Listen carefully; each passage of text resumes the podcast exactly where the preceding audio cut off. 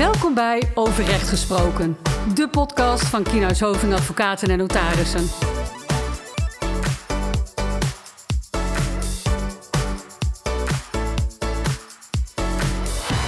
Goedemiddag Mark. Hey Tom.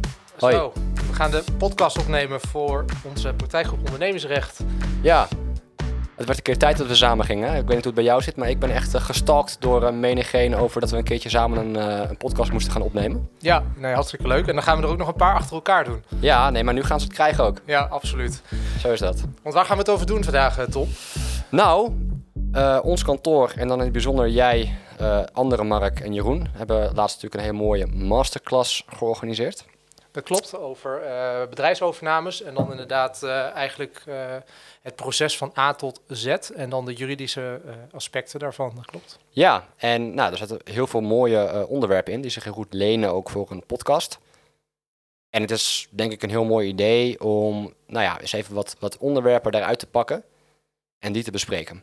Ja, ik denk dat, dat we dat we voor, voor jullie, denk ik, een, een, een, aantal leuke onderwerpen hebben van het transactieproces. Want ja, we merken natuurlijk het afgelopen jaar dat uh, de transactiepraktijk uh, heel erg uh, druk is. We zien veel overnameactiviteiten, ook op het gebied van investeringen vanuit start-ups. Daar zijn we ontzettend druk mee in de praktijk. Er komen leuke praktijkvoorbeelden tegen, vraagstukken tegen. En uh, ondanks al die drukte, denk ik dat het ook heel erg leuk is om uh, daar af en toe zo even kort in een podcast bij stil te staan en daar met elkaar over te praten. En uh, jullie als luisteraar daar wat, wat meer over te vertellen. Ja, top. En even voor de goede orde. Um, nou, wie zitten er aan tafel? ik ben Mark, ik ben inmiddels tien jaar ondernemingsrechtadvocaat, doe veel transactiewerk. En dit is denk ik, ja, mijn, even kijken, mijn tweede podcast is dit nu. De eerste podcast was inderdaad over, uh, over uh, bestuurdersaansprakelijkheid, over de verantwoordelijkheid van bestuurders. Dus dat is ook een onderdeel van de praktijk, maar grotendeels het, uh, ja, het begeleiden van transacties. Onze closer. Hè? Onze dat, dat, is het mooiste. Maar soms kom je wel eens wat hobbels tegen, maar daar gaan we het natuurlijk hier verder over hebben. Ja. En jij? Ja, Tom Pol. ik ben advocaat ondernemingsrecht en ik doe ook overnames, onder andere met jou. begeleide investeringen, uh, denken mee over intellectuele eigendom. En we adviseren en waar nodig procederen we over uh, geschillen over contracten en uh, overnames. Ja, dat klopt. Want het is denk ik altijd een, een proces waar, ja, waar altijd onverwachte dingen gebeuren. dat kan in de voorfase zijn, ook gedurende de onderhandelingen en natuurlijk ook als er eenmaal toch een deal is gesloten, dat ook achteraf blijkt dat er soms discussie ontstaat over de uitleg van het contract. En daar zijn we dan ook inderdaad bij betrokken. Als, uh, soms moeten we daarover adviseren. Uh, en soms wordt er inderdaad ook over geprocedeerd. Hey, en in deze aflevering staat uh, de NDA, de geheimhoudingsovereenkomst, centraal. Ja, ja, we dachten het is leuk om aan het begin te beginnen. Uh, in ieder geval waar wij als advocaten vaak erin worden gevlogen, is in deze fase. Natuurlijk zie je dat in de praktijk dat... dat ondernemingen, uh, dat de ondernemers al, uh, ja, al lange, ja, lange tijd al met elkaar uh, in gesprek zijn, dat ze elkaar ook goed kennen. Soms zijn het concurrenten. strategische overnames zie je dat met name. Soms is het ook iets dat het een aanvulling kan zijn echt voor de onderneming in, in meer in de, in de, de horizontale of in de verticale kolom. Dat er dus bijvoorbeeld een toeleverancier wordt overgenomen. Uh, daar zijn wij natuurlijk vaak niet bij betrokken, uh, bij die overwegingen. Maar uiteindelijk, op het moment als er, uh, ja, als er toch serieuzer met elkaar wordt gesproken, waarbij er ook informatie wordt gedeeld, dan, ja, dan krijgen wij vaak wel, worden we op de hoogte gebracht van dat de gesprekken lopen en dan of wij het proces willen oppakken vanaf, ja, vanaf een geheimhoudingsovereenkomst. Want ja, wat, wat, wat is een geheimhoudingsovereenkomst? hoe, hoe kijk jij daar tegenaan? Ja, dat hangt in de eerste instantie natuurlijk gewoon af van wat je met elkaar afspreekt. Je kunt, het zelf, uh, je kunt er zelf invulling aan geven. Maar in de regel wordt met een geheimhoudingsovereenkomst bedoeld uh, om bepaalde nader aangeduide informatie uh, als vertrouwelijk te beschouwen tussen twee partijen.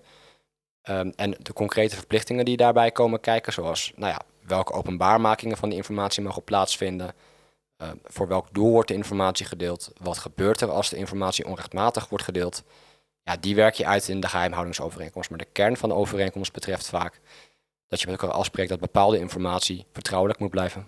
Ja, en waarom, uh, ja, van, van, van, van uh, wat is daar het belang van uh, voor? Waar, waarom zou je dat doen als koper of, of als verkoper? Want dat is natuurlijk altijd de vraag, hè, van Ja. voor wie treden wij op? de ene keer treden wij op voor een koper, de andere keer treden we op juist voor de verkoper. wat, wat zijn de verschillende belangen?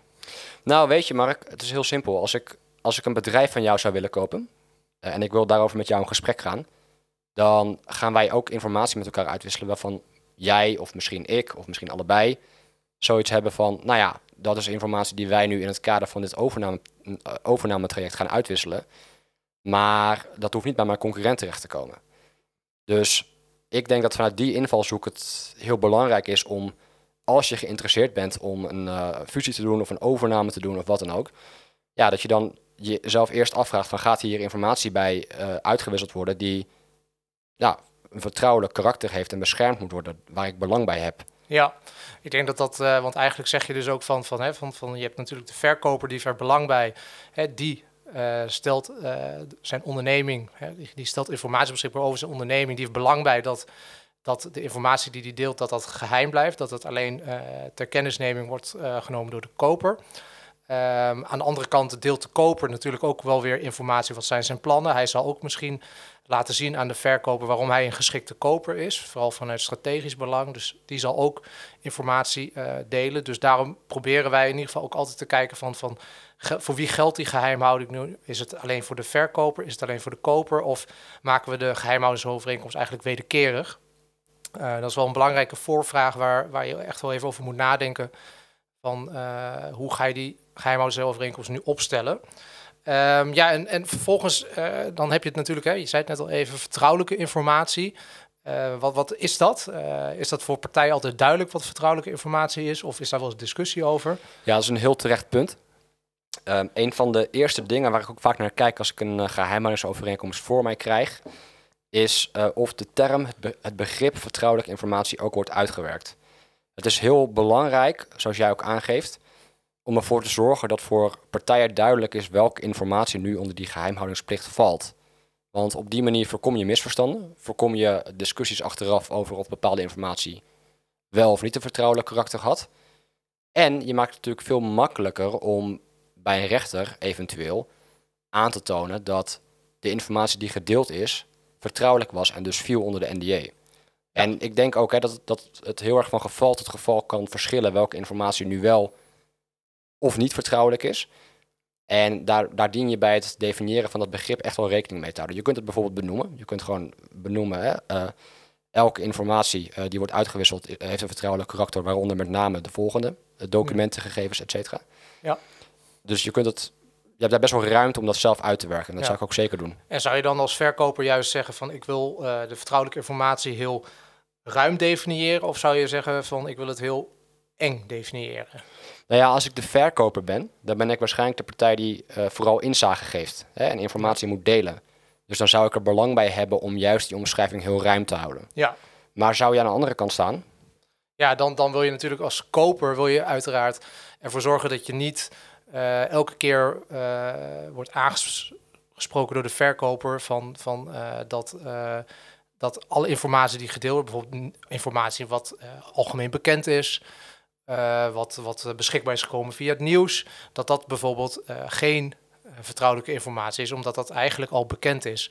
Dus dat soort uitzonderingen zou ik als koper altijd opnemen in de geheimhoudingsovereenkomst, om ervoor te zorgen dat, ja, dat, dat, dat de verkoper niet altijd kan stellen dat informatie vertrouwelijk karakter heeft, omdat het gewoon simpelweg niet altijd zo is. Ja, en, en hoe zou je, want het is ook best wel lastig om te bewijzen, denk ik, dat een, dat een inbreuk heeft plaatsgevonden bijvoorbeeld. Of dat informatie die dan nou ja, ten onrechte met een derde gedeeld zou zijn, dat ja. die... Ja, ja, daar kom je eigenlijk wel gelijk een beetje op de kern natuurlijk van, van, van, van, uh, van, van de geheimhoudingsovereenkomst. Van, ja, hoe bewijs je nou dat, dat iemand vertrouwelijke informatie uh, heeft gebruikt, heeft gelekt...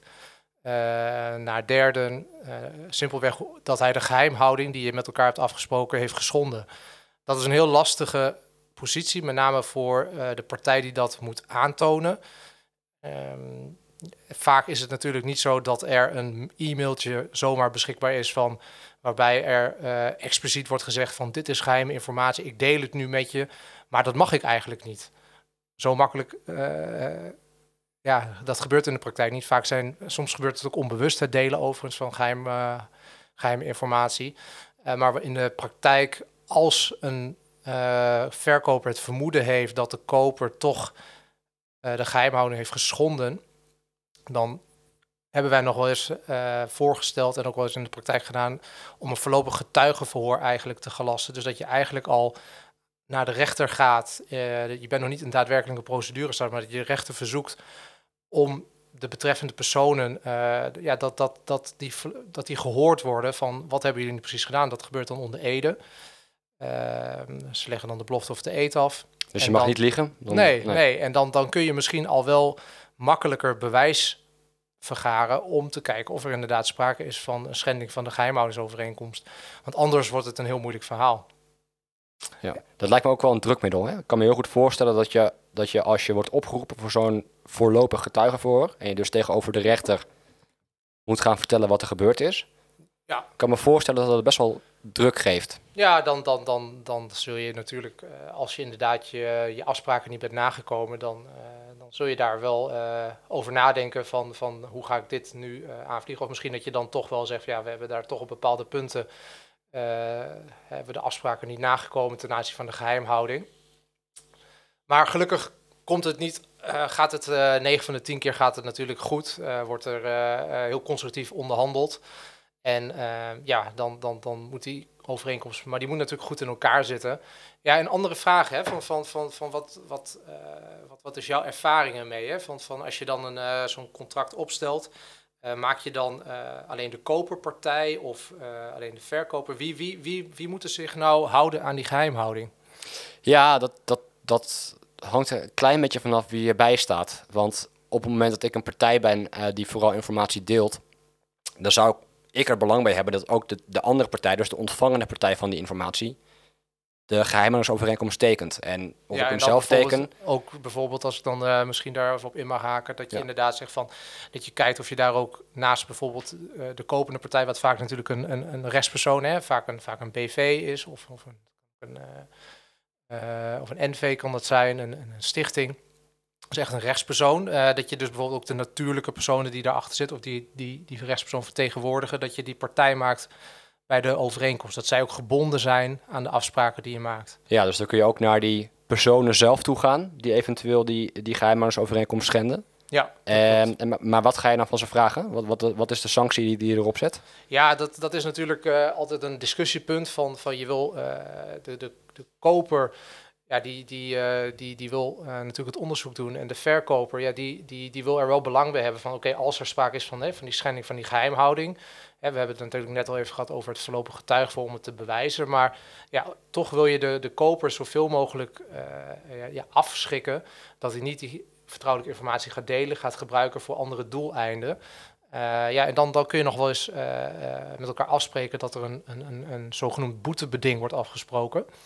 Uh, en in dat boetebeding spreek je eigenlijk simpelweg af op het moment als er sprake is van, of in ieder geval dat, dat, uh, dat een partij vindt dat er sprake is van de schending van de geheimhouding, uh, dat de andere partij die de geheimhouding heeft geschonden een, een boete verbeurt. En dat kan om flinke bedragen gaan. Ja, is dat, is dat begrensd? ja, vaak zie je in de overeenkomst, hè, het is wat je met elkaar afspreekt. Uh, vaak is het natuurlijk een eenmalig bedrag wat dan uh, moet worden betaald. En dan uh, dat degene die de geheimhouding heeft geschonden elke dag nog een extra boete verbeurt. Totdat hij bijvoorbeeld hersteld is. tot de geheimhouding.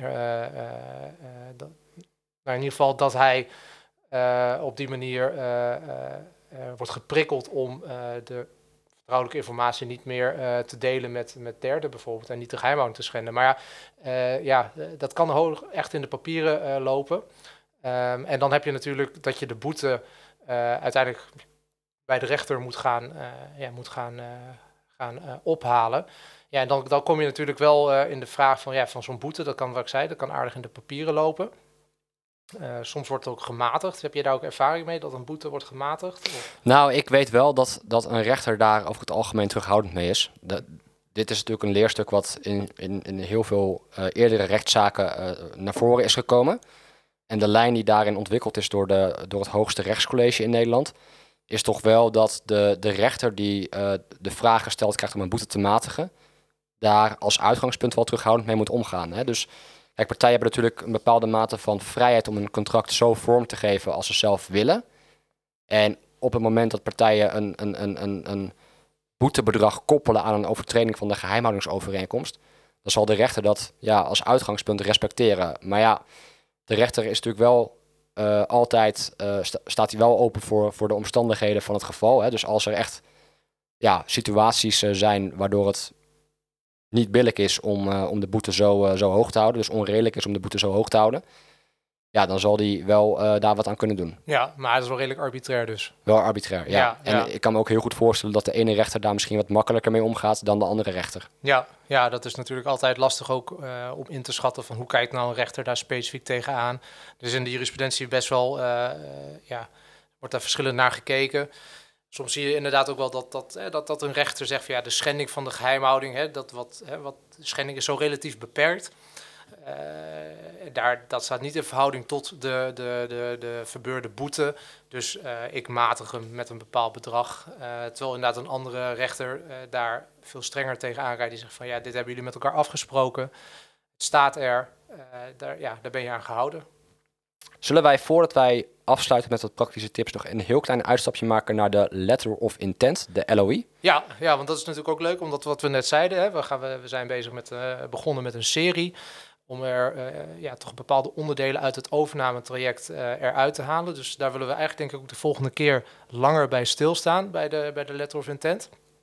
Maar we leggen daar nu toch even de koppeling met de NDA, omdat we vaak zien dat na de geheimhoudingsovereenkomst dat partijen ja, beginnen met, met informatie delen en dat er uiteindelijk toch ook wordt besloten om een due diligence te starten. Er wordt er vaak een intentieovereenkomst opgesteld. En in zo'n intentieovereenkomst staat dan ook weer een geheimhoudingsbepaling.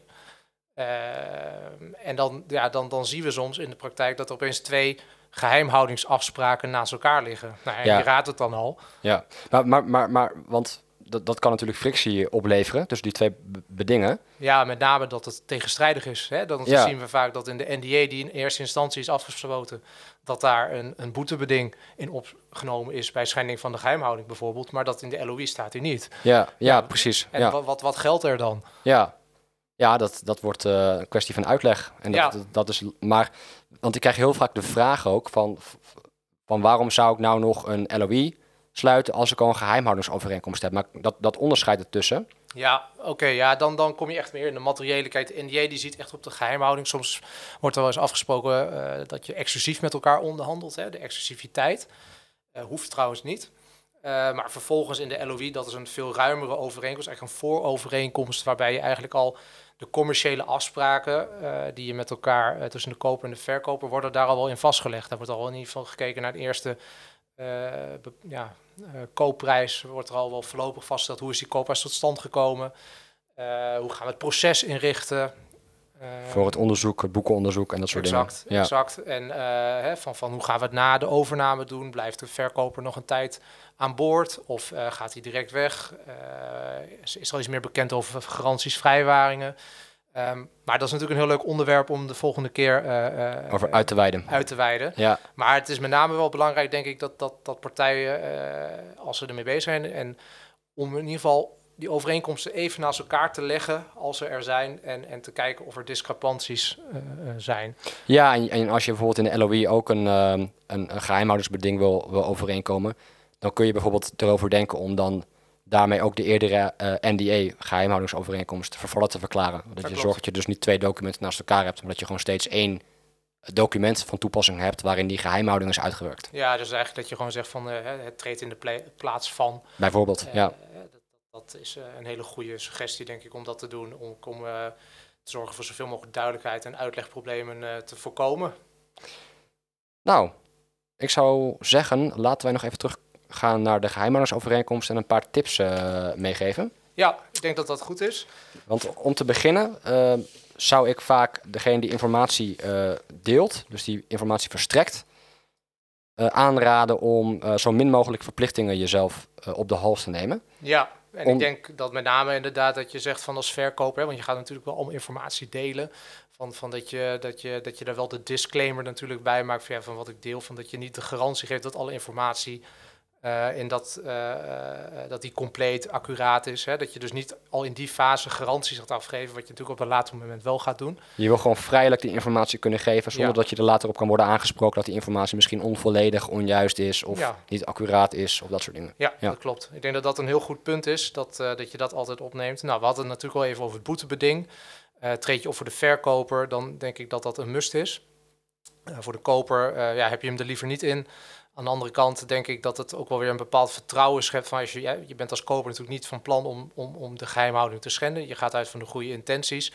Eh, dus, dus je zou het kunnen afspreken. Eh, zorg er wel voor dat, dat er een soort tussenstap in komt. Hè? Dat, dat zo'n verkoper niet eh, ja, ten alle tijde maar zo'n boetebeding in kan roepen. Maar dat je misschien wel een soort, ja, een soort tussenstap nog maakt. wa- Waarbij de verkoper je de kans geeft om misschien de, eh, het gebrek te herstellen. Dus, de- dus bijvoorbeeld alsnog na te komen. Is dat niet meer mogelijk? Eh, ja, dat je toch misschien eh, een soort overlegclausule nog inbouwt voordat die boete verbeurt. Maar ja, dat, dat hangt natuurlijk af van de onderhandelingen die je met elkaar daarover voert.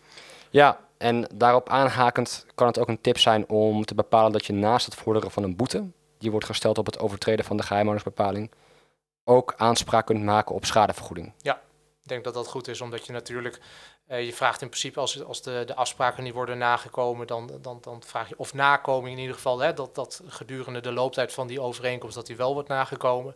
Ja, en natuurlijk dat je eventueel eh ja, eh de schadevergoeding kunt, kunt vragen eh, naast de boete. Ja, want het, het, het uitgangspunt op grond van de wet hè, is dat, dat een boete in de plaats komt van de schadevergoeding op grond van de wet. Ja, Dus Maar- als je eh, dat naast elkaar wil hebben, dan zul je dat wel duidelijk moeten opschrijven in het contract. ja, en dat doe je natuurlijk altijd. Uiteraard. Ja, heel goed. Zullen we nog een laatste tip doen? En dan zit ik te Eh. denken aan dat je, de, dat je de informatie die je geheim wilt houden heel goed moet omschrijven. Ja, dat, eh, daar hadden we natuurlijk aan het begin al even over de definitie van vertrouwelijke informatie. En nou, wat ook wel belangrijk is, is dat je natuurlijk dat de geheimhouding niet alleen ziet op de, geheim, eh, op de informatie die je natuurlijk met elkaar deelt, maar dat de geheimhouding ook ziet op het overnametraject aan zich. Hè? Dus, dus ook op de onderhandelingen aan zich. Dat wordt wel eens vergeten. Ehm, dat, eh, dat dat ook onder de geheimhouding valt. Dat partijen überhaupt met elkaar praten. En dan ga ik er hier natuurlijk vanuit dat het hè, gewoon gaat tussen niet over beursgenoteerde vennootschappen, waarbij je natuurlijk met koersgevoelige informatie zit. Dit ziet echt op de geheimhouding, eh, eh, ja, echt eh, tussen in de private, in de private sfeer tussen, tussen ondernemers. Top. Oké, Nou, zouden onze podcastcollega's tevreden zijn, denk je? ja, ik ben benieuwd. Ik hoop dat onze luisteraar het leuk vindt. Dat hoop ik ook. En, eh, Veel belangrijker. Ja, en wat gaan we de volgende keer eh, eh, dan bespreken? Dan gaan we de LOI bespreken. Ja, En ehm, ja, misschien ook wel een stukje over due diligence kunnen we denk ik dan nog ja dat halen we wel. Komt goed. Ja, dat denk ik ook wel. Nou, bedankt. Ja, bedankt voor het luisteren. Dit was Overrecht Gesproken, de podcast van Kienhuis Hoving. Heb je vragen of wil je meer informatie? Stuur dan een e-mail naar podcast.kienhuishoving.nl Wil je niets missen? Abonneer je dan op onze podcast via jouw favoriete podcast-app.